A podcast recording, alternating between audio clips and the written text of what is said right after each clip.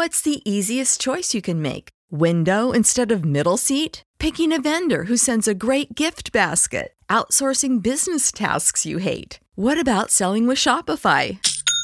Whether you're selling a little or a lot, Shopify helps you do your thing, however you cha-ching. Shopify is the global commerce platform that helps you sell at every stage of your business. From the launch your online shop stage to the first real life store stage, all the way to the did we just hit a million orders stage? Shopify's there to help you grow. Whether you're selling scented soap or offering outdoor outfits, Shopify helps you sell. Wherever and whatever you're selling, Shopify's got you covered. Sign up for a $1 per month trial period at shopify.com slash try. Go to shopify.com slash try now to grow your business, no matter what stage you're in. Shopify.com slash try. When you need mealtime inspiration, it's worth shopping Kroger, where you'll find over 30,000 mouthwatering choices that excite your inner foodie. And no matter what tasty choice you make, you'll enjoy our everyday low prices, plus extra ways to save, like digital coupons worth over $600 each week. You can also save up to $1 off per gallon at the pump with fuel points. More savings and more inspiring flavors make shopping Kroger worth it every time. Kroger, fresh for everyone. Fuel restrictions apply. ある日目覚めると素敵な朝が待ってた。ひどく眩しくて幸せな気分だった。ずっと抱えていた。熱い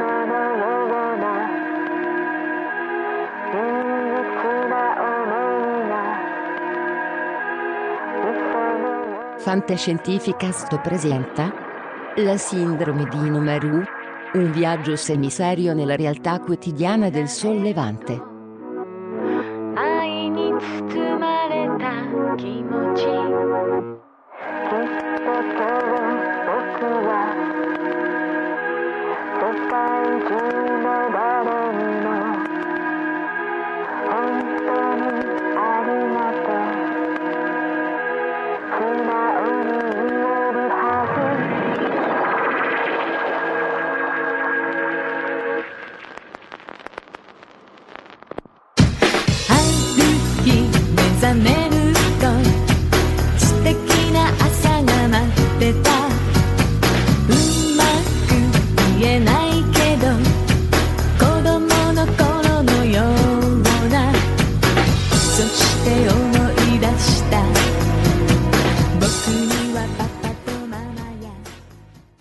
Sesta fermata. Una giapponese a Roma. Chiacchierata con Junko Terao.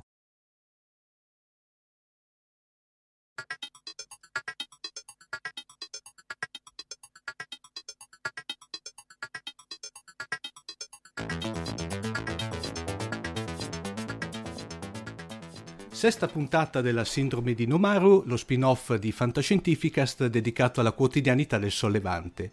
E come al solito e come nelle ultime puntate, anche oggi abbiamo con noi una, un prestigioso, anzi una prestigiosa ospite. Abbiamo con noi Junko Terao, di cui Marco ci fa una breve scheda di presentazione.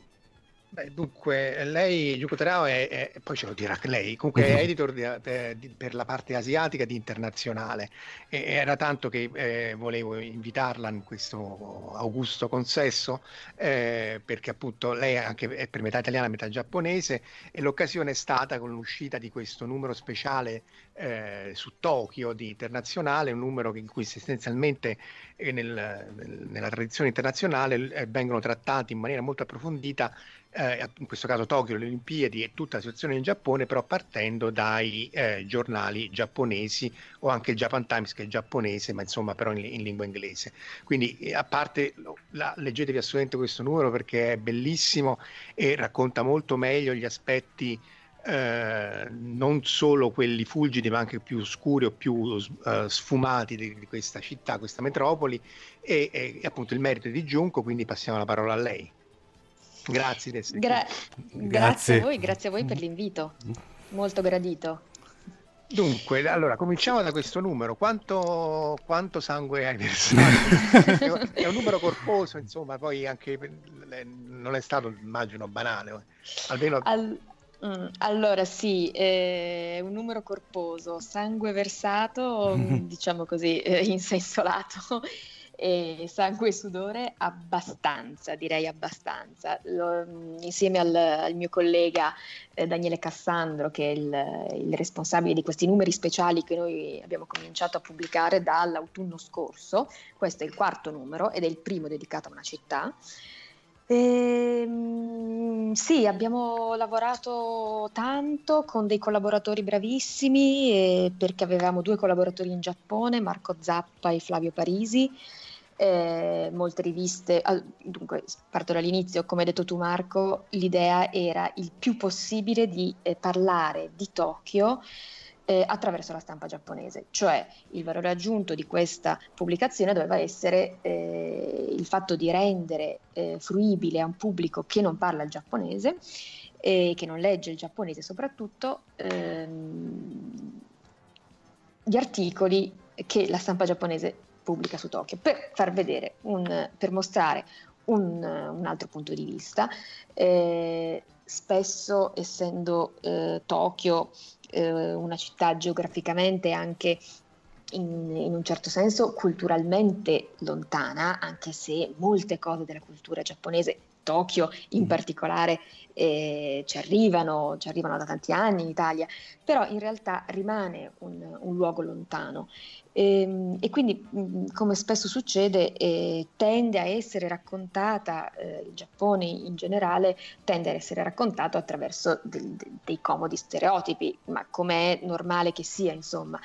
E, ehm, quello che abbiamo cercato di fare eh, il più possibile, appunto scegliendo anche eh, di pubblicare il 90%, cioè di fare di questo, di questo speciale eh, per il 90% una pubblicazione fatta con la stampa giapponese tradotta in italiano e eh, lo scopo è stato quello di eh, provare a raccontarla attraverso aspetti meno noti. Eh, ci ha scritto un lettore settimana scorsa lamentandosi eh, perché non trovava, eh, mm. non aveva trovato eh, riferimenti, articoli su manga, anime, la mm. cultura pop.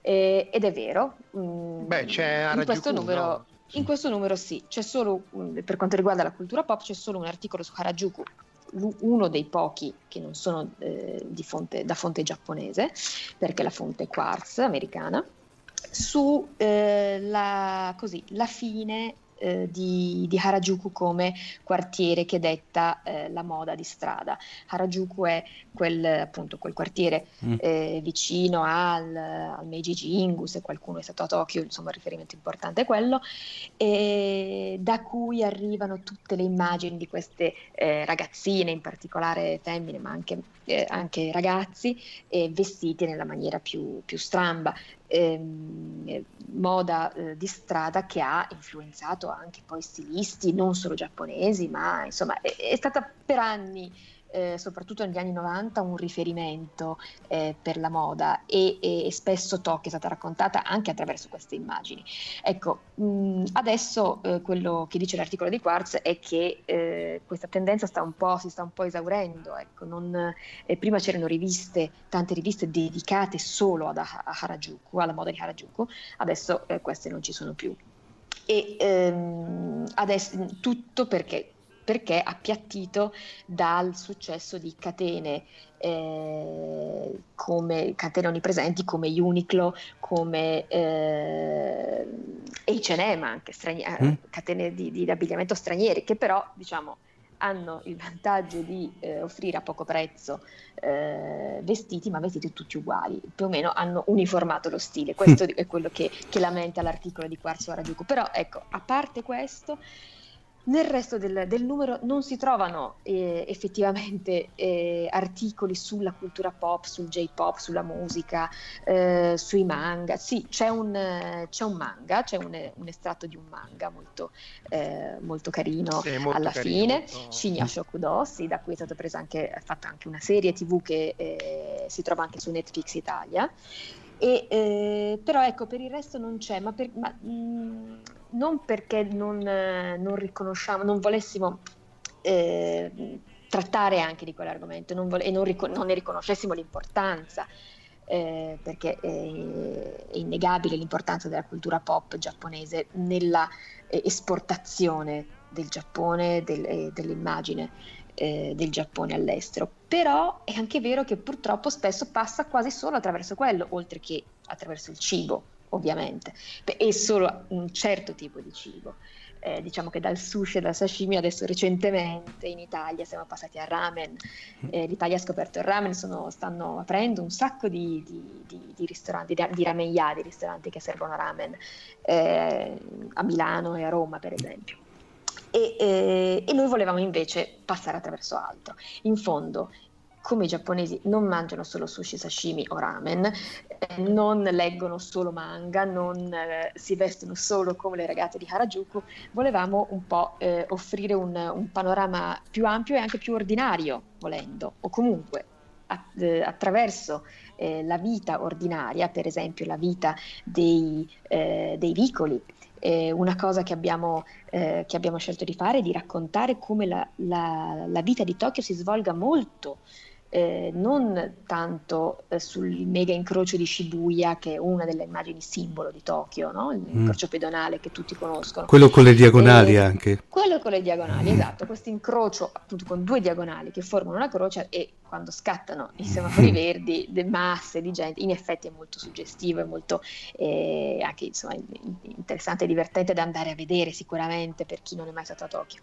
Però eh, in realtà la vita eh, dei tocchiesi si svolge molto anche uno nei treni, infatti c'è un articolo dedicato ai treni, anzi due, un racconto e un articolo dedicati ai treni perché a Tokyo eh, i treni sono uno spazio fondamentale e anche qui eh, simbolo della città e, eh, e, poi nei vicoli, cioè nelle, nei, nei quartieri, in realtà Tokyo è fatta di tanti quartieri, piccoli quartieri mm. eh, dove tutto è a misura d'uomo, dove le strade mm. sono, sono, strette, eh, dove eh, appunto ci si... Ehm, ci si, ci si, incontra eh, nei, nei, negozietti, nei, nei, piccoli localini. Eh, è una dimensione molto intima che, eh, che viene, no, non viene spesso mm. raccontata, mm. secondo me. Si può Tokyo. dire che sono una serie di, come dire, che è un mosaico di paesi?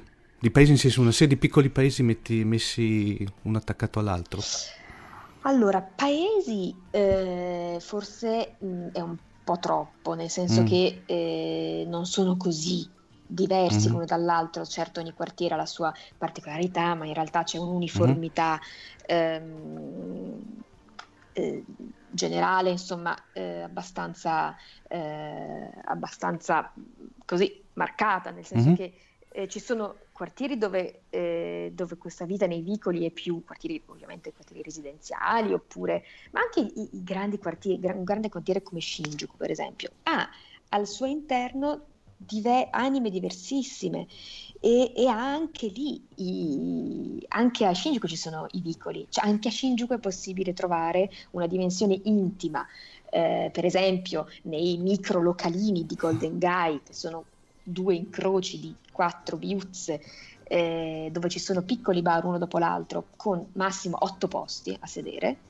E, e, quindi dove è possibile eh, anche per uno straniero eh, sempre più è conosciuta dagli stranieri questa zona, eh, è possibile anche per uno straniero interagire con, eh, con, i giapponesi, con gli avventori del locale con cui ci si trova gomito a gomito, insomma, una cosa che forse eh, appunto un occidentale eh, immagina sia abbastanza difficile, no? mm. interagire con i, i locali.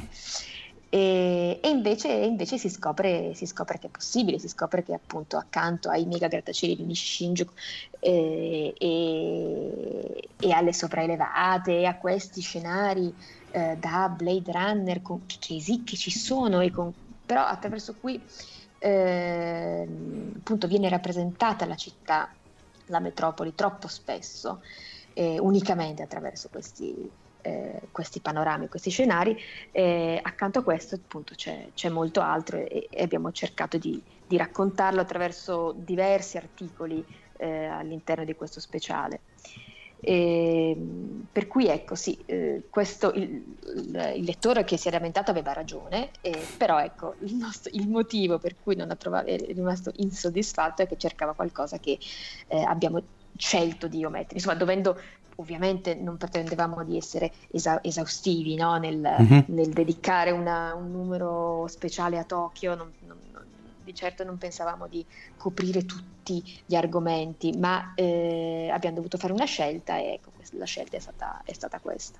Beh, la... magari è corretta perché sì. comunque appunto è come i giapponesi di Tokyo fruiscono della loro stessa vita mm. e in realtà il pop ha influenza sì e anche l'animazione però in maniera ridotta rispetto appunto a come la logistica, come dici tu, del, del paesino, comunque del quartierino, come si muove in termini di locali, scuola, uh, supermercato, che appunto è molto, è molto localizzata a Roma, un po' questa cosa si vede mm. ancora, ma è, è, sempre più rara, più da, da, periferia se vogliamo.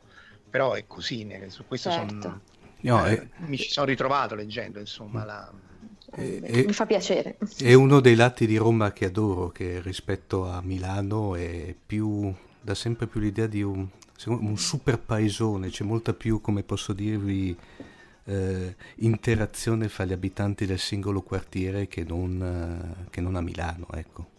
Sì, sì, assolutamente. A Roma eh, la vita di quartiere è, mm. è, è, fonda- cioè, è non solo fondamentale, ma eh, diciamo ci sono eh, quartieri da cui è difficile uscire, ma non è difficile perché non, ci sia la possibilità di uscire, ma perché mh, spesso appunto la gente fa vita di quartiere e difficilmente sceglie di spostarsi in un altro. Quindi sì, eh, Roma come Tokyo eh, è fatta di piccoli paesini. Poi diciamo, Tokyo ha un sistema di trasporti per cui eh, che, che, che, Roma, ecco, solo, solo in fotografia può, può sperare di avere, e... però, però, ecco sì, è vero, c'è una, c'è una similitudine tra, tra Roma e Tokyo, questo sì. Bast- poi, poi, i treni permettono appunto di... di, di, di no, la, io leggevo che la, la, il tempo medio per recarsi al lavoro andava mm. dall'ora e mezza alle due ore, per cui è chiaro che uno poi può fare una vita locale, mm. soprattutto la famiglia forse, poi il salaryman si riversa nell'ora di punta uh, in quel folle incubo che è tutta la zona dentro la Yamanote però Marco ma cui, però, appunto, eh. il tragitto è un'ora e mezza ma in chilometri quant'è che è? Dipende molto da, da, che treno prendi, quante mm. fermate fai, eccetera. Per esempio, c'era, mi raccontavano, c'era una studentessa che veniva con lo Shinkansen, quindi comunque ci metteva mm-hmm. un'ora, però veniva da, da, da, tutti i giorni con lo Shinkansen da non so se 80 km. Ecco, no, perché praticamente que, quella, que, quei, quei, tempi di percorrenza qui li abbiamo a, Mi, a, a, Milano, ma a 15 km di distanza, eh, col treno. Sì, diciamo col treno in un'ora ma dipende anche se devi fare pezzi a piedi, eccetera, però puoi tranquillamente mm. attraversare la città da parte a parte, diciamo. Sì. Eh, come al solito ti perdi nell'ultimo miglio, no? Perché comunque devi fa- fare un pezzo a piedi o cambiare. Io, per esempio, per andare all'istituto dove sto adesso, eh, devo prendere tre treni, quindi in realtà poi la, la, perché anche, anche, Tokyo è molto radiale come, mm-hmm. eh, come sistema di trasporti, mancano un po' quelli tangenziali, quindi devo fare uno zig zag, però, però c'è chi per esempio la attraversa da parte a parte, c'è cose veramente... Eh, insomma, il salaryman viene molto stressato se deve stare veramente alle 9 eh, e, e com- di e comunque breve diciamo eh, pop-up di attualità, eh, l'altro giorno praticamente hanno ufficializzato che le ferrovie nord, anzi le tre nord di Milano, che sono praticamente le ferrovie reg- che coprono abbastanza tutta la regione, sono, verranno scorporate da quell'agreement che c'era con le ferrovie, con le fe- ferrovie dello Stato e Fontana, il, diciamo, il presidente della regione Lombardia, ha detto che il modello sarà quello giapponese. Ah, il modello sì, vabbè, il esatto. il modello è... sì, il modello aziendale, il modello aziendale. Comunque non tocchiamo quel tasto. Eh, eh, Giunco, andiamo un pochino più sul, fra virgolette, personale.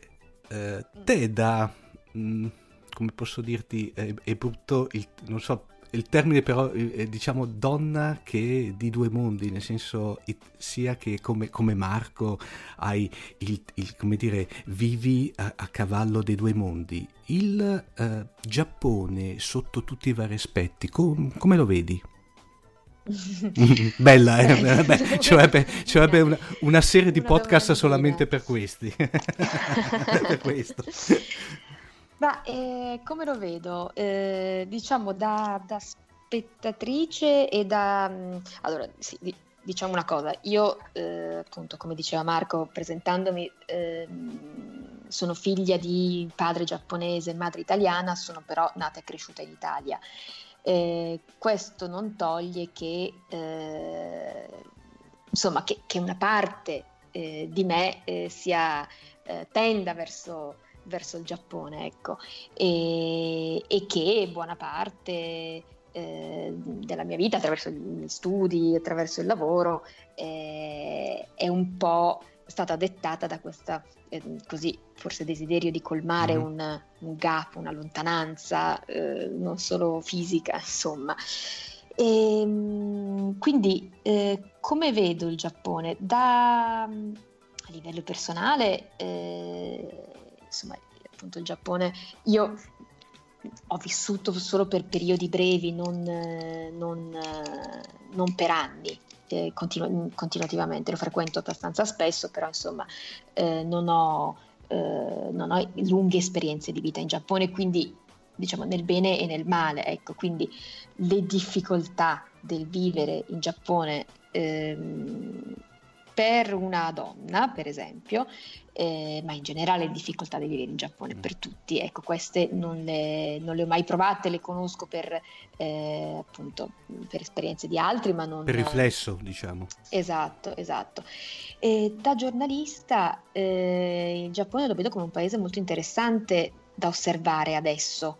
Eh, nel senso che eh, ha per esempio eh, con l'Italia diverse, eh, diverse, diversi aspetti in comune, ehm, a partire dal più scontato che è eh, il, l'invecchiamento precoce della veloce della popolazione, per mm. esempio. Giappone e Italia sono tra i paesi eh, più, dove la popolazione è la la, par- la, porzione anziana della popolazione è più alta in assoluto, insieme anche alla, alla Corea del Sud, dove la, nat- la, natalità è tra le più basse, e quindi questo crea eh, diversi problemi, diverse conseguenze eh, di tipo eh, sociale sicuramente, e economico. Eh, per esempio le pensioni sono un grosso problema eh, anche in Giappone come in Italia. Ehm, è, è, interessante da osservare perché anche perché, eh, per esempio, come eh, in Italia, anche i, le giovani generazioni eh, giapponesi vivono eh, e scontano sul, sulla loro pelle eh, una, una, condizione eh, rec- relativamente recente, anzi per il Giappone ancora più insomma, del tutto inedita fino a diciamo gli anni 90, metà fine anni 90, mm-hmm. cioè quella del precariato eh, per cui esattamente come succede in Italia, eh, anche, anche, le giovani generazioni di giapponesi eh, scontano questa, eh, questa, nuova condizione.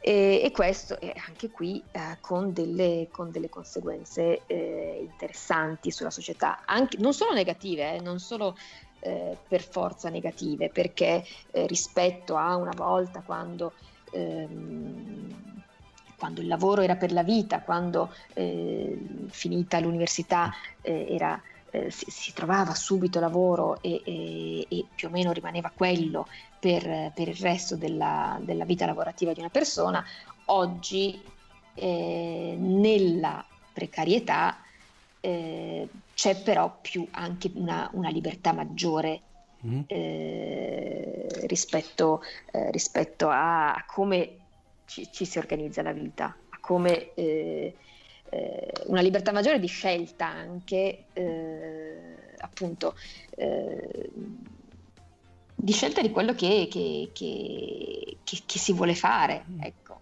Eh, ovviamente la situazione situazione eh, dell'impiego, per esempio, rispetto all'Italia è diversa. In Giappone c'è la disoccupazione è aumentata, ma eh, diciamo rispetto ancora... alla nostra. Beh, sì, insomma, non c'è paragone, per cui ecco, parliamo di un, di un, di un precariato in una condizione ancora eh, privilegiata rispetto a quella dell'Italia. Ecco, per questo, eh, in questo senso dico, c'è, c'è, ci sono anche aspetti mm. positivi, appunto, per esempio nella, nella maggiore eh, libertà di scelta. Eh, perdonatemi, eh, una, una, domanda che eh, mi dimentico sempre di fare, ve la faccio sia, sia Giunco come conoscitrice, ma anche Marco come, eh, diciamo come uomo sul campo. Il sistema pensionistico giapponese com'è? Analogo a quello italiano o diverso? Cioè, nel senso, si basa anche lui sul discorso contributi, eccetera, eccetera? Vai Marco. Beh, sì, dunque, eh, premesso che non lo so, comunque sì, nel senso che eh, c'è una pensione eh, se tu paghi un minimo, eh, anche se sei casalinga, anche insomma, se sei casalinga o se non, non, te la paga la ditta, tu puoi pagare una pensione pubblica e quindi poi alla fine, quando vai a 65 anni, che è l'età pensionistica, ti viene pagato un minimo. Di solito eh, la pensione viene, paga- viene eh, gestita dalla ditta presso cui lavori, appunto un tempo era una per tutta la vita, adesso col fatto che cambia, eh, non so come, quanto sia intricata il ricongiungimento della, della, mm. della struttura pensionistica. Però appunto quello che diceva Giunco è corretto, cioè il problema è che adesso eh, il Giappone non avendo praticamente eh, immigrazione di, di, sorta, solo pochissime eh, persone che con la scusa del training in realtà venivano sfruttate anche loro, eh, non è chiaro da, di qui a 10-20 anni chi pagherà queste famose mm-hmm. pensioni, cioè la curva demografica sembra appunto come dice Giunco uguale a quella eh, italiana anche perché eh, non viene per nulla incentivato eh, fare figli. Eh, sia, dal, sia cioè una donna di per sé non viene incentivata a fare figli, soprattutto se lavora, ma in generale non ci sono le infrastrutture, sempre parliamo eh, comunque anni luce rispetto all'Italia, però non ci sono gli asili, le infrastrutture, tutta una serie di cose che, che ti semplificano la gestione del bambino, soprattutto nei primi anni. Quindi questo fa sì che appunto l'invecchiamento aumenta sempre di più, si vede anche eh, perché mancano infermieri, cominciano a mancare tutta una serie di eh, servizi essenziali o di, o di, qualifiche essenziali e quindi vabbè, cioè, ogni tanto si vede il robot che solleva l'anziano eccetera eccetera, ma insomma non so se Giunco tu come la vedi, ma non è Beh sì, direi che non può essere quella la risposta, ma infatti eh, recentemente neanche un mese fa, insomma, eh, il governo parlava di, eh, di una piccola apertura rispetto, eh, rispetto a, alla realtà di oggi, le, apertura eh, all'esterno, agli immigrati.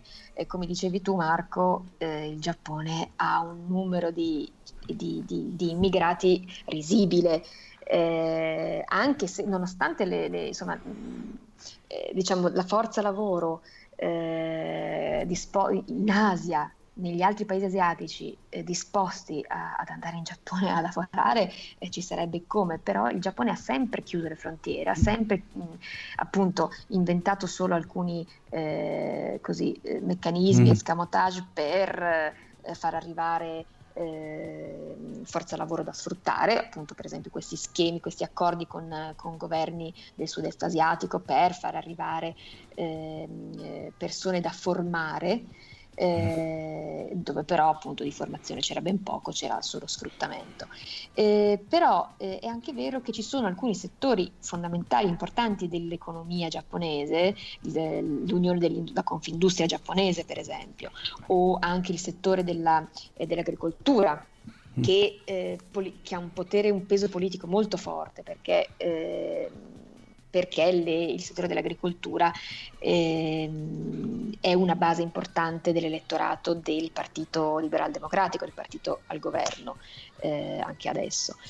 E, ehm, hanno, appunto, ci sono spinte da parte di questi, di questi settori delle, dell'industria dell'economia eh, per una maggiore apertura perché hanno bisogno, hanno bisogno di forza lavoro e in Giappone non la trovano in settori come eh, appunto l'assistenza, eh, l'assistenza, agli anziani, ai malati, eh, nel turismo, perché eh, il Giappone in questi anni, è anche, questa è anche una delle, delle ragioni per cui eh, la nostra scelta è caduta su Tokyo e sul Giappone, è che il Giappone sta vivendo un boom di turismo eh, incredibile incredibile negli ultimi anni e mancano ancora anni alla, alla, ancora due anni alle Olimpiadi che, eh, del 2020 che, eh, che, si terranno a Tokyo, dell'evento appunto su cui si sta incentrando tutta la, la, così, la promozione mm. turistica eh, del Giappone.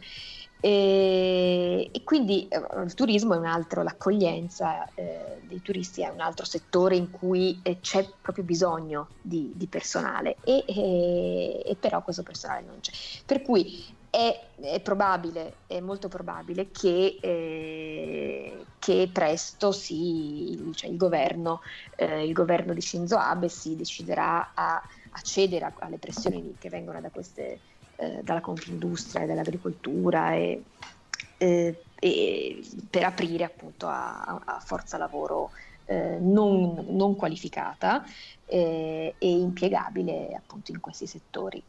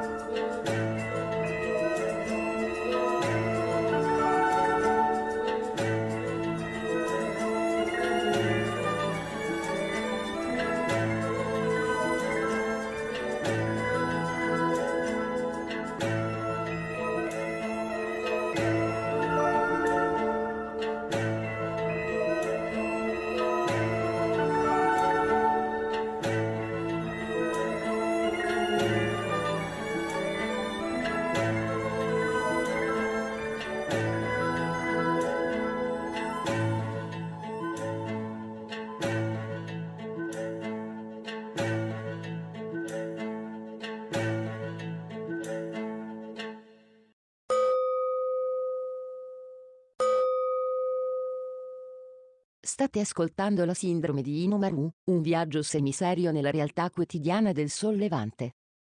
Ci potete seguire su Facebook alla pagina Fantascientificast e su Twitter sul profilo Chiocciola Fantascicast.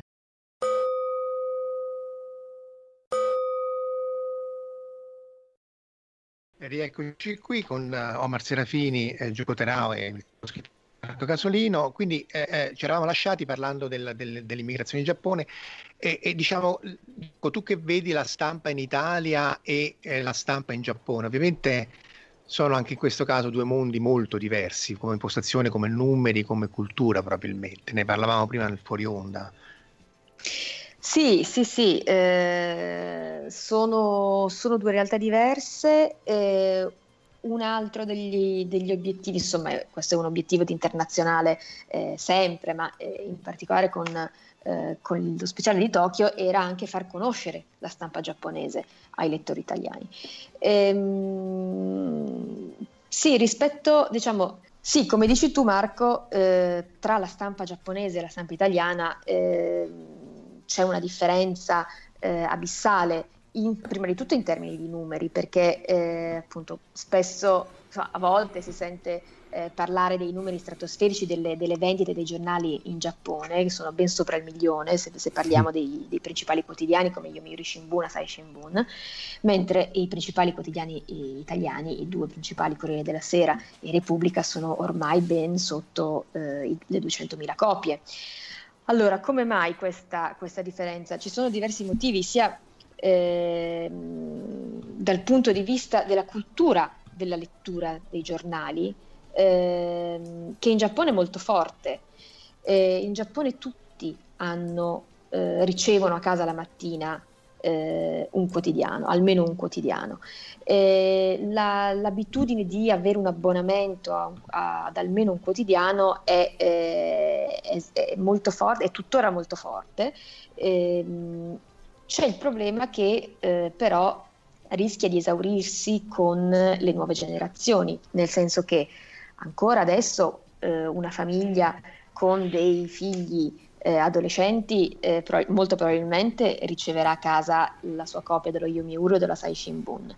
Eh, non, è non, è affatto scontato che i figli adolescenti, una volta usciti di casa, diventati grandi, usciti di casa, eh, ri- rinnoveranno l'abbonamento, faranno un loro abbonamento per il loro nucleo familiare. Mm. Ecco, questo, eh, quindi lo scenario anche in Giappone eh, probabilmente, molto probabilmente cambierà. Eh, un altro aspetto, un altro elemento fondamentale di questo eh, successo delle vendite eh, dei quotidiani in Giappone è che si basa su un sistema di consegne eh, impeccabile che, mm. eh, che eh, da sempre funziona. Eh, ci sono dei, dei, de, delle ditte che eh, fanno solo questo, cioè consegnano i, i quotidiani e si sono nei, nei, nei decenni diciamo, specializzati e, e, e, offrono dei servizi senza i quali probabilmente i quotidiani non godrebbero di, eh, di così eh, tanto successo, di, di, un, di, un, successo simile. Per cui eh, questo è un altro elemento che appunto eh, è sideralmente lontano da, dalla situazione italiana. Ehm, dal punto di vista, ecco, non è detto che la quantità eh, di copie vendute corrisponda per forza alla qualità, nel senso che cosa leggono i giapponesi? Eh, cosa leggono i giapponesi? Dunque, ehm, dal mio piccolo osservatorio, ehm, appunto, io cerco il più possibile di pubblicare nel, anche nel settimanale eh, articoli eh, della stampa giapponese, ehm, ma ehm, il, c'è un problema fondamentale. Eh, I quotidiani in Giappone, la stampa in generale in Giappone si basa su un sistema ormai eh, cristallizzato, ehm, che fa sì che la qualità del giornalismo, eh, del giornalismo mainstream sia purtroppo eh, non, non, eccelsa ehm, o comunque diciamo allineata al mm. governo. Molto, mm, sì, non solo al governo, ma eh, a tutte le varie istituzioni. Mm. Eh, perché molto brevemente eh, la comunicazione, la stampa in Giappone, il mondo del giornalismo in Giappone si basa su questi, sui cosiddetti Kisha Club. I Kisha Club sono i club della stampa, appunto. Ogni istituzione ha il suo Kisha Club e per poter avere informazioni, ricevere informazioni da queste istituzioni, eh, bisogna, un giornalista deve essere iscritto a questo Kisha Club. È come un circolo mm. eh, a cui bisogna accedere, a cui il giornalista freelance non ha, spe- non ha accesso. e questo spiega anche la mancanza di, eh, di, giornalisti, o comunque la penuria di giornalisti freelance indi- totalmente indipendenti in Giappone. E, ehm, e, quindi questo fa sì che più o meno tutti avranno le stesse informazioni, più o meno tutti eh, scriveranno, seguiranno la, la, linea che viene eh, appunto offerta loro dai, eh, all'interno di questi Kisha Club e, e, questo però fa sì che appunto quello che, che poi arriva sulla, sul, nelle pagine dei giornali sia mh, appunto poco interessante eh, perché appunto molto allineato. Questo ovviamente senza mh, mm, generalizzare, ci sono le eccezioni mh, mm, per carità, però ecco tendenzialmente questo è, è, un problema grosso del giornalismo in Giappone. Eh, ci sono eccezioni, per esempio, dentro lo speciale di Tokyo abbiamo pubblicato un articolo che, parla, che parlava proprio degli, degli, immigrati a Tokyo, perché a Tokyo c'è la, il maggior numero degli immigrati in Giappone vive a Tokyo, e ehm, di un settimanale che è un po' una, una, mosca bianca in Giappone, perché è un settimanale totalmente indipendente, si chiama Shukan Kinyobi, è diciamo la, come linea politica eh, di sinistra, ehm, totalmente indipendente anche dalla pubblicità, si mm. basa sugli abbonamenti e sulle vendite e, eh, e quindi insomma ecco non, questo per dire che non, ovviamente non bisogna generalizzare però ecco se si parla di stampa mainstream purtroppo il livello eh, non, è, non, è, molto elevato ecco questo. Eh, Giungo testate online invece? Nel senso di, ov- ovviamente di, un certa, di, una certa autorevolezza e non parlo del blog uh, singolo Testate online, ma allora, ormai tutte le testate, direi, quasi tutte le testate hanno anche una, una parte online, ehm, per, cui, per cui insomma, ecco, probabilmente il futuro anche dei giornali tradizionali sarà, sarà quello, sarà quello dell'online, con ovviamente la grande incognita che nessuno è ancora riuscito a... Eh, eh, a risolvere, eh, cioè come, appunto, come, rendere sostenibile un, un giornale online eh, senza appunto il supporto dei milioni mm-hmm. di mhm. copie di, di carta vendute. No? E questo è sicuramente un problema anche, che anche eh, le aziende editoriali giapponesi dovranno affrontare molto presto. Insomma. Anche perché spesso sono più restie al cambiamento. No? In generale mm. il Giappone non solo nella stampa, ma in generale adottare queste nuove tecnologie, soprattutto per monetizzare, sempre, mentre magari in America sono anche troppo zelanti e poi forniscono delle distorsioni del mercato perché tutto il mercato della pubblicità secondo me e non solo secondo me è molto mm. distorto però è chiaro che in Giappone non, non, anche vedendo le testate insomma c'è, c'è, molta meno pubblicità online rispetto a quelle eh, italiane o, o, anche americane. Poi io seguo tutto con AdBlock, ma quello è un altro mm. discorso. Sì, sì, no, ci Però... sono, hai ragione, ci sono certe testate italiane che è impossibile letteralmente leggere il sito, eh, come eh, ne parlo da, da, tecnico qua del settore, eh, hanno una, come dire, un'esperienza di navigazione veramente terrificante per colpa della pubblicità. Scusate se vi ho interrotto. Mm, mm. In questo, tra l'altro, internazionale è insomma, no. un'eccezione più che lodevole tanto, perché tanto no, di cappello. riesce a farlo sul cartaceo. No, no, soprattutto perché riesce a, ancora a vivere sul cartaceo. Insomma, questo è da giorno d'oggi non so quanto sia scontato. Sì, sì, sì, no, infatti eh, incrociamo le dita, diciamo. non, non, non, non vorrei ecco, portare portare sfortuna, però insomma sì, eh, reggiamo, ecco, per il momento reggiamo e ne siamo contenti, insomma. Eh, sì, è anche un, diciamo, un attestato di fiducia da parte dei lettori e forse e soprattutto anche una, un sintomo della, della, della, curiosità dei lettori, dell'interesse dei lettori verso quello che succede fuori mm. e attraverso anche, è raccontato attraverso anche la stampa dei paesi dove succedono queste cose. Ecco, questo sì. Beh, anche perché che... poi, insomma, eh, non per fare le lodi sperticate, però è chiaro che questo dovrebbe fare il giornalista o l'editor, dovrebbe mediare mm-hmm. con autorevolezza con altre, eh, selezionando le notizie che sono autorevoli. E visto che il cortocircuito che si sta, a cui si sta assistendo negli ultimi anni, negli ultimi mesi, in cui vero e falso, fake non fake, eh, distorto non distorto, è, è tutto completamente eh, allo stesso piano e, e anche quotidiani eh, o settimanali non, non, pongono più l'attenzione che c'era a una certa deontologia, beh, insomma, è chiaro mm. che poi la gente.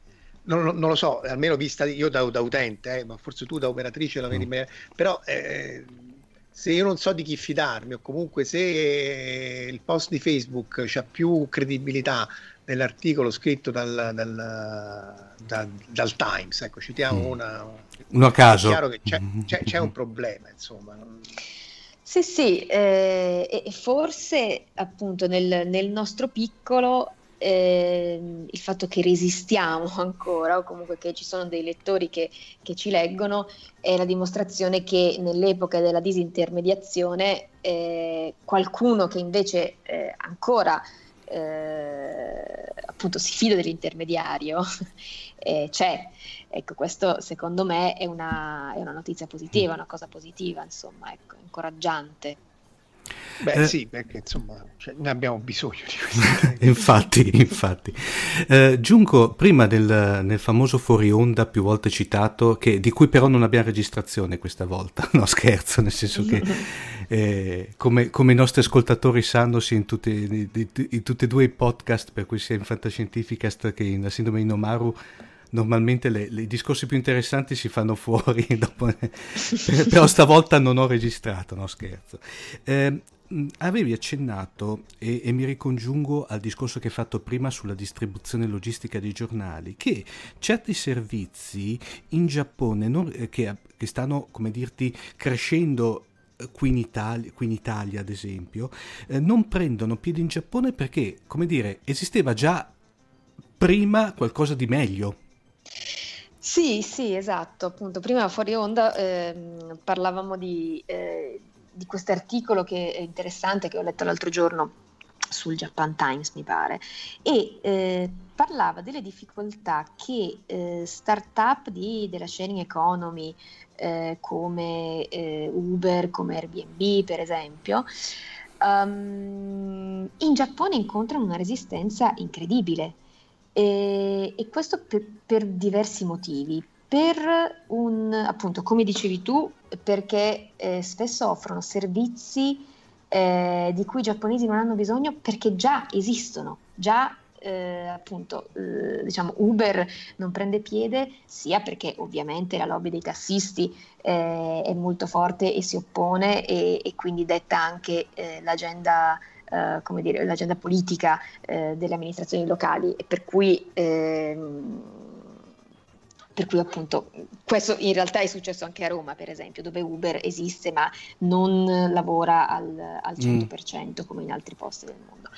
Ehm, però anche perché in realtà, eh, per esempio, i, mentre a Roma i, ta- i taxi mm-hmm. non ci sono, o comunque il servizio non possiamo dire che sia impeccabile, eh, a Tokyo, in una città come Tokyo, per esempio, sì, mm. non c'è bisogno di Uber, di Lyft, eh, di altri servizi perché, eh, perché, perché, i taxi ci sono, eh, offrono un servizio impeccabile e, e, quindi, insomma, e quindi, questo è, un, è, è, uno dei motivi, o anche il delivery di, di cibo a casa, la consegna di mm. cibo eh, di, di, di, pasti a casa, ma mh, mm, esiste già ed è eh, efficientissimo eh, spesso è il, il ristorante eh, di fiducia, insomma, con cui si, si instaura un mm. rapporto di fiducia, per, di, di, abitudine, per cui, eh, per cui, anche quello non, non, non, non, attecchisce. C'è un discorso anche culturale, un fattore culturale importante che è, appunto, accennava prima Marco, una tendenziale resistenza dei giapponesi a, alla, ad aprirsi alla novità. La mm. novità soprattutto se arriva da, da fuori, perché non dimentichiamo che queste, eh, queste aziende di sharing economy eh, appunto sono, sono, tutte straniere. Ehm, per cui c'è eh, diffidenza, per esempio, per esempio il caso di Airbnb. Mm. Airbnb, il sistema di Airbnb implica una, implica una cosa che eh, per i giapponesi è totalmente sconosciuta, cioè aprire casa propria ai, agli, agli, sconosciuti, e in particolare agli stranieri. Mm. Eh, o comunque se non ospitarli in casa propria, offrire, dare in affitto una, un proprio immobile che viene gestito, che ha dei, eh, dei, eh, dei vicini di casa, dei vicini, degli abitanti ehm, intorno eh, che, hanno, che nutrono la stessa diffidenza eh, nei confronti appunto degli sconosciuti, degli stranieri, dei, se poi eh, stanno per, solo per pochi giorni, eh, figuriamoci, cioè la, la, la, la, paura che non si adattino, non seguono le regole di buon vicinato che tutti seguono impeccabilmente, a cominciare da come si eh, sistemano, come si, si, buttano i rifiuti nel condominio o cose simili, c'è proprio questioni pratiche, ehm, c'è un, una diffidenza eh, che appunto eh, Airbnb, eh, per Airbnb è una, è una bella sfida. Eh, infatti il, il, per esempio il, il, governo di Kyoto, l'amministrazione del comune di Kyoto, ha eh, posto un limite eh, incredibile a, ai giapponesi che eh, che comunque c'erano, perché eh, Airbnb è arrivata sul mercato giapponese e esistono eh, giapponesi che, che, che, affittano o camere nelle stanze, nelle loro case o appartamenti ad hoc eh, agli, ai turisti.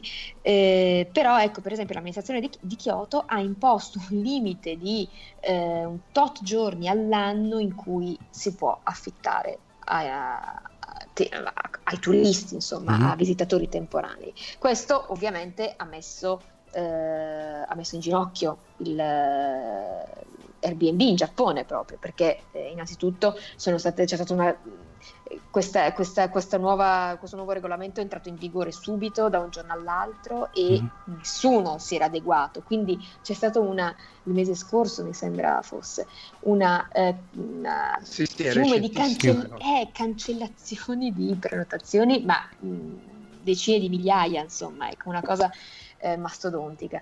Per cui sì, eh, c'è anche appunto questo fondament- fondamentale fattore culturale di, di, di, resistenza al nuovo e, e anche appunto al, all'aprire la propria sfera intima al, mm. allo straniero, a chi, a, all'esterno, insomma, ecco, questo, questo, sicuramente. E quindi sì, è un fenomeno interessante da registrare perché credo che in, un altro, in nessun altro paese al mondo dove queste aziende sono arrivate eh, hanno incontrato una, una, delle difficoltà del genere. Ecco.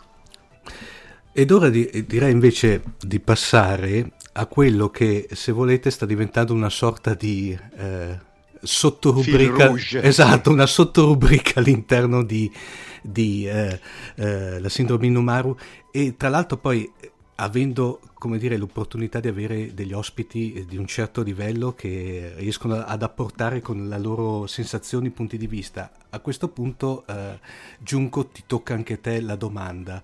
Eh, il tuo punto di vista sulla Corea del Nord e il quadro asiatico? Il mio punto di vista sulla Corea del Nord. Ehm... Beh, soprattutto perché diciamo, mm. te lo chiediamo perché sappiamo sì. che tu sei stata lì, hai fatto quel pezzo bellissimo, sì. sempre per internazionale, che poi è stato ripreso anche da parecchie riviste eh, se non sbaglio, insomma, se non sbaglio tra l'altro l'avevamo già citato, l'avevamo già citato e l'avevamo messo un, come link, comunque lo riporteremo sì. come link eh, all'interno delle note dell'episodio, perché era veramente un articolo bello. Sì, molto mm. bilanciato. Quindi, Bavi, in quanto persona informata sui fatti, Beh, eh, diciamo che appunto della Corea del Nord eh, si sa, della Corea del Nord, cioè del paese e, e di come, la, come, vivono i nordcoreani, si sa poco, ma in realtà si sa sempre di più. Eh, nel senso che negli ultimi anni sono aumentati eh, i giornali, i siti di informazioni, i siti di analisti, di specialisti eh, che raccolgono anche testimonianze di nordcoreani ehm, che, sono, che, sono, usciti da, dalla Corea del Nord, eh, raccolgono i contributi di, eh, di giornalisti che, eh, che, frequentano il paese eh, nel senso che mh, non che ci sia una maggior, maggior apertura rispetto al passato eh, per i giornalisti, perché appunto non è, non è mai facile avere un visto per la Corea del Nord se non in occasioni speciali come può essere stato per esempio il congresso del, del partito di due anni fa oppure eh, anniversari, ehm, eh, anniversari, importanti in cui il governo nordcoreano apre, eh, invita gli, i giornalisti stranieri, la stampa straniera perché vuole un pubblico, vuole un pubblico internazionale per mostrare quello che vuole mostrare ovviamente. Ehm, che cosa Cosa penso della Corea del Nord? Eh, penso che, mh, mm, che, spesso, anzi quasi sempre, eh, si parla della Corea del Nord in termini eh, geopolitici, eh, geostrategici, mh, mm, si parla di, eh, appunto del, del, degli incontri tra i leader, si parla delle sanzioni eh, o, o, o poi ovviamente c'è tutta la parte dello strano ma vero, delle, delle assurdità che vengono raccontate no? della, della, Corea del Nord. Però ecco, mh, si fa fatica a pensare alla Corea del Nord come a un paese, con mm. delle persone, con una popolazione di persone che vivono, che la mattina si alzano, escono di casa, insomma vanno a lavorare e, la domenica si riposano al parco, ecco, insomma. Mm. Questo... Ehm, appunto spesso viene, viene, viene, omesso, viene dimenticato e quando mm. si parla, per esempio, si dice ma ehm, ci sarà la riunificazione, eh, ci sarà la guerra, eh, i nordcoreani le, è giusto o non è giusto, servono o non servono le sanzioni, ci si dimentica che poi tutto questo ha conseguenze su 25 milioni mm. di persone. E, eh, e che eh, per esempio alla vigilia del insomma, quando è cominciato con l'inizio dell'anno è cominciato questo disgelo chiamiamolo così tra la Corea del Nord la Corea del Sud e soprattutto gli Stati Uniti ehm, appunto lo scenario che eh, cioè, più ottimistico e che, e che, i più ottimisti si, si auguravano era uh, appunto una, la, la, la, la, denuclearizzazione della mm. Corea, cioè la rinuncia da parte di Pyongyang del nucleare, eh, in cambio però di garanzie eh, per il regime.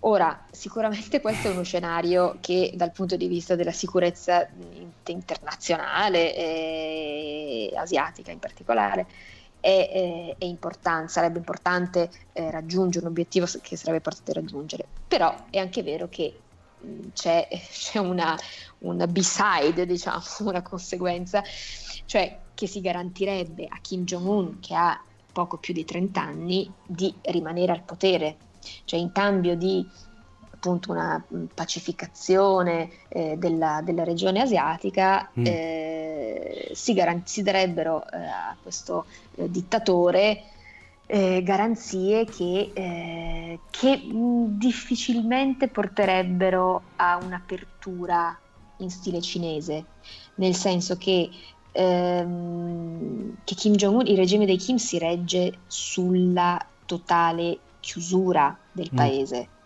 sulla totale ehm, appunto, chiusura dei confini per i nordcoreani, cioè eh, l'idea che, eh, che la Corea del Nord possa Ehm, con uno sviluppo economico eh, accompagnato dal, da Pechino, accompagnato dalla Corea del Sud, dalla, dalla, dalla fine delle sanzioni, eh, che possa anche accompagnarsi a uno, uno sviluppo in termini di eh, diritti civili, diritti umani fondamentali, e questo è tutt'altro che scontato, insomma, quindi, eh, quindi sì, sì, probabilmente sì, sì, ai nordcoreani si garantirebbe una, una vita migliore in termini economici, in termini di sussistenza e, e una migliore alimentazione probabilmente per tutti di quelle che, eh, a cui possono avere accesso oggi. Però ecco, eh, l'idea di essere governati ancora per decenni eh, da un dittatore forse non è mm. proprio mm. il,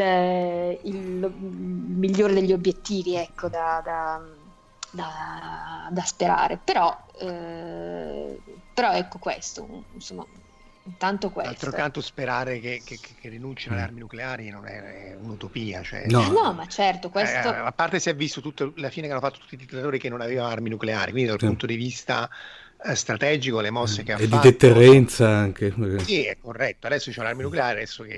Mm, eh. Sì, no, che questo, vuoi?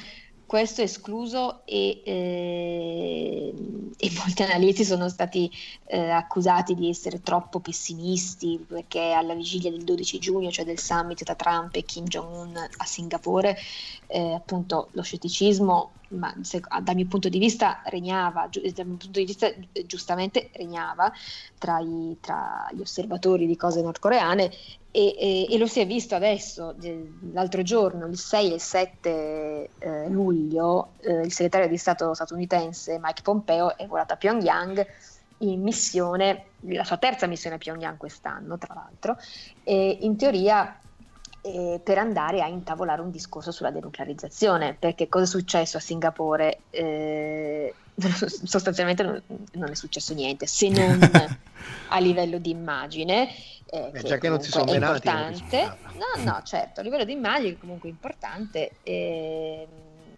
è stata una grande photo opportunity.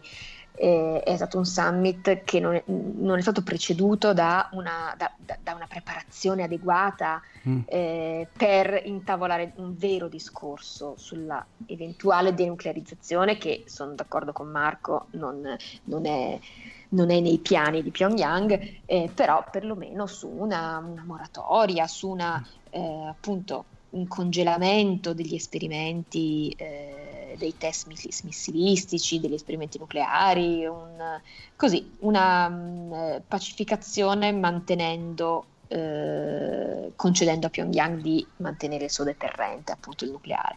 E questo, poter- questo secondo me è eh, insomma, lo, lo scenario cui, eh, che si può sperare. In realtà non è quello che vogliono gli Stati Uniti, perché appunto Mike Pompeo è andato eh, per intavolare un, una, eh, un- per cominciare un percorso verso eh, un accordo sulla de- denuclearizzazione della Corea del Nord, in realtà se n'è andato eh, a suo dire soddisfatto, ma eh, un po' con le pive nel sacco, nel senso che eh, a Pyongyang eh, i nordcoreani e, eh, e Pompeo hanno parlato chiaro, non ha, c'è da dire che non ha incontrato Kim Jong-un, ma diciamo, i suoi, eh, suoi Ah, i emissari, perché- ecco, La, insomma, la sorella, se non sbaglio. La sorella, giusto? La sorella, mm, no, ha, ha incontrato questo, questo capo negoziatore eh, Mm. sul, sul nucleare del, del governo di Pyongyang. Ehm, no, hanno parlato chiaro, cioè hanno messo sul tavolo appunto la, la- la verità, nel senso eh, che gli Stati Uniti da sempre eh, eh, sostengono che la Corea del Nord deve eh, garantire una de- denuclearizzazione eh, eh, totale, eh, in- immediata e verificabile e, e soprattutto ehm, definitiva. Mm. Cioè vogliono tutto subito gli Stati Uniti. La Corea del Nord invece è di tutt'altro avviso, Eh, loro vogliono eh, che, eh, che questo, che sono disposti a eh, procedere verso una de- denuclearizzazione, però procedendo passo per passo. Io faccio una piccola concessione e voi, Stati Uniti, voi comunità internazionale, mi date qualcosa in cambio. Questo qualcosa in cambio ovviamente eh, sono soldi, perché quello che la Corea del Nord adesso sta eh, facendo e quello di cui ha estremamente bisogno Kim Jong-un per rimanere al potere è avviare una, eh, una per risollevare l'economia, avviare un processo per risollevare l'economia. E, e, perché? Perché semplicemente per il fatto che la Corea del Nord di oggi non è più, la- non è più quella di eh, Kim Il-sung o, di- o anche di Kim Jong-il, nel senso che in qualche modo le informazioni nel paese eh, entrano sempre di più e son- si diffondono sempre di più. I nordcoreani non sono più così, certo, rimangono eh, in un isolamento eh, anche informativo incredibile, però insomma eh, c'è più contezza di com'è il mondo esterno. E, eh, e una popolazione che comincia a avere eh, consapevolezza di cosa succede fuori eh, è più, eh, rischia È di essere più difficile, più difficile da tenere a bada. Mhm. Quindi, e soprattutto se deve, eh, deve scontare una, eh, delle condizioni economiche appunto mh, quasi da fame, ecco. Eh, per, cui, per, cui, assolutamente per, per, per Pyongyang è fondamentale eh, sollevare l'economia eh, e in questo ha Pechino dalla sua parte perché, eh, perché è chiaro che ecco, uno dei risultati, forse insomma, uno dei pochi risultati di questo eh, disgelo tra Stati Uniti e Corea del Nord e di questo summit che c'è stato eh, è eh, l'aver creato, è che ha um, creato un clima più disteso in generale, un clima più disteso in cui Pechino può permettersi di non far più rispettare eh, le sanzioni che ha che pur in Consiglio di sicurezza ha firmato le sanzioni economiche contro la Corea del Nord. Per cui se prima ehm, chiudeva eh, un occhio eh, rispetto ai, ai, traffici transfrontalieri che comunque hanno mm. continuato a, ad esistere mm. e adesso li chiude entrambi, insomma volta proprio, si volta proprio dall'altra parte. Ecco, questo, questo sicuramente eh, è avvenuto, la, la, creazione di un clima favorevole alla, alla ripresa della, della collaborazione economica tra, tra Pechino e, e, Pyongyang, questo sì. Per cui insomma, mh, mm, che, cosa, che, cosa, adesso succederà è, è veramente poco chiaro perché, eh, perché, dal punto di vista dei negoziati tra, tra, tra Washington e Pyongyang c'è, c'è uno stallo eh, forse anche insomma, pericoloso perché eh, non dimentichiamo che eh, a Washington c'è un, c'è un, presidente, Donald Trump, che è eh, tutt'altro che, appunto, che prevedibile, che apparentemente, apparentemente poi è razionale e sensato. Quindi eh, se fallisce, eh, se, eh, se, fallisce il suo, eh, questo suo piano di rinnovata amicizia con, con Kim Jong-un, non so che cosa, cosa potrà inventarsi. Ecco. Beh, anche perché poi con, essendo usciti unilateralmente dal trattato con l'Iran non è che eh, diciamo far sì, ben appunto. sperare dal appunto, punto di vista della Corea del Nord a dire vabbè ma tu non sei affidabile quindi come posso appunto, appunto fidarmi appunto appunto esatto bene direi Mazzo a malincuore. Vabbè, a malincuore. Comunque, eh, eh, Giunco, io te lo faccio ufficialmente quando vuoi ritornare sui, eh, beh, si dice feed invece, su queste frequenze, ecco, usiamo sì. un termine radiofonico che nel nostro caso è, è fuori luogo e ovviamente le nostre frequenze sono sempre aperte per te, per cui basta che bussi o mi... Ti ringrazio. Ma verrai sicuramente richiamata, guarda, anche... Assoluta, assolutamente sarà sì. un piacere, sarà un piacere. Bene, Grazie mille. Ringraziamo ancora Giunco Terao e soprattutto la mia spalla preferita, Marco Casolino. No, no, la gobba preferita. Quale gobba? Alla, alla E ci sentiamo alla prossima allora. Ciao. Grazie a voi, grazie a tutti.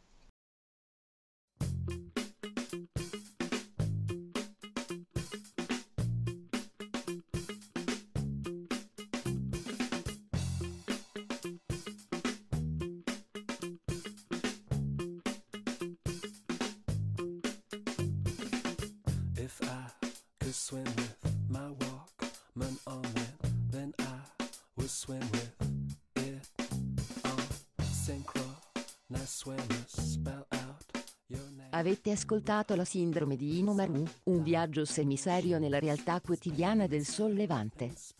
Da un'idea di Marco Casolino e Omar Serafini. www.fantascientificast.it Email redazione chiocciolafantascientificast.it Tutte le puntate sono disponibili sul nostro sito, su Apple iTunes e su Podbean all'indirizzo podcast.fantascientificast.it. Potete seguirci ed interagire su Facebook alla pagina Fantascientificast e su Twitter sul profilo Chiocciola Fantascicast. Se volete potete lasciarci una valutazione a 5 stelle su Apple iTunes ed offrirci un giro di sushi o un bicchiere di sake tramite una donazione PayPal utilizzando l'apposito bottone sul nostro sito.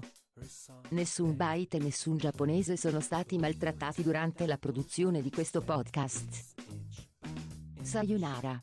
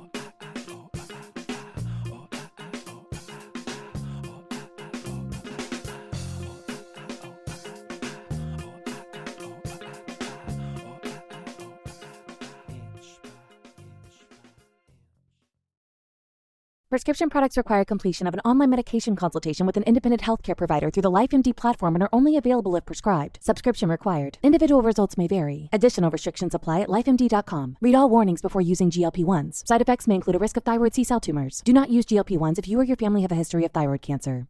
If you've struggled for years to lose weight and have given up hope, did you know you can now access GLP 1 prescription medications through LifeMD? LifeMD is now offering eligible patients online access to GLP 1s, the breakthrough prescription medication that can help you lose body fat and weight. Listen to what people are saying. You just take your shot. It doesn't feel like you're on a diet. What I wasn't expecting it to do was to shut off the food noise. This was life altering. And if I can do it, I feel like anybody can do it. And here's the best part your insurance may cover 100% of the cost of your medication. So go to trylifemd.com to have your eligibility checked right now. Get started today at trylifemd.com. That's T R Y L I F E M D.com.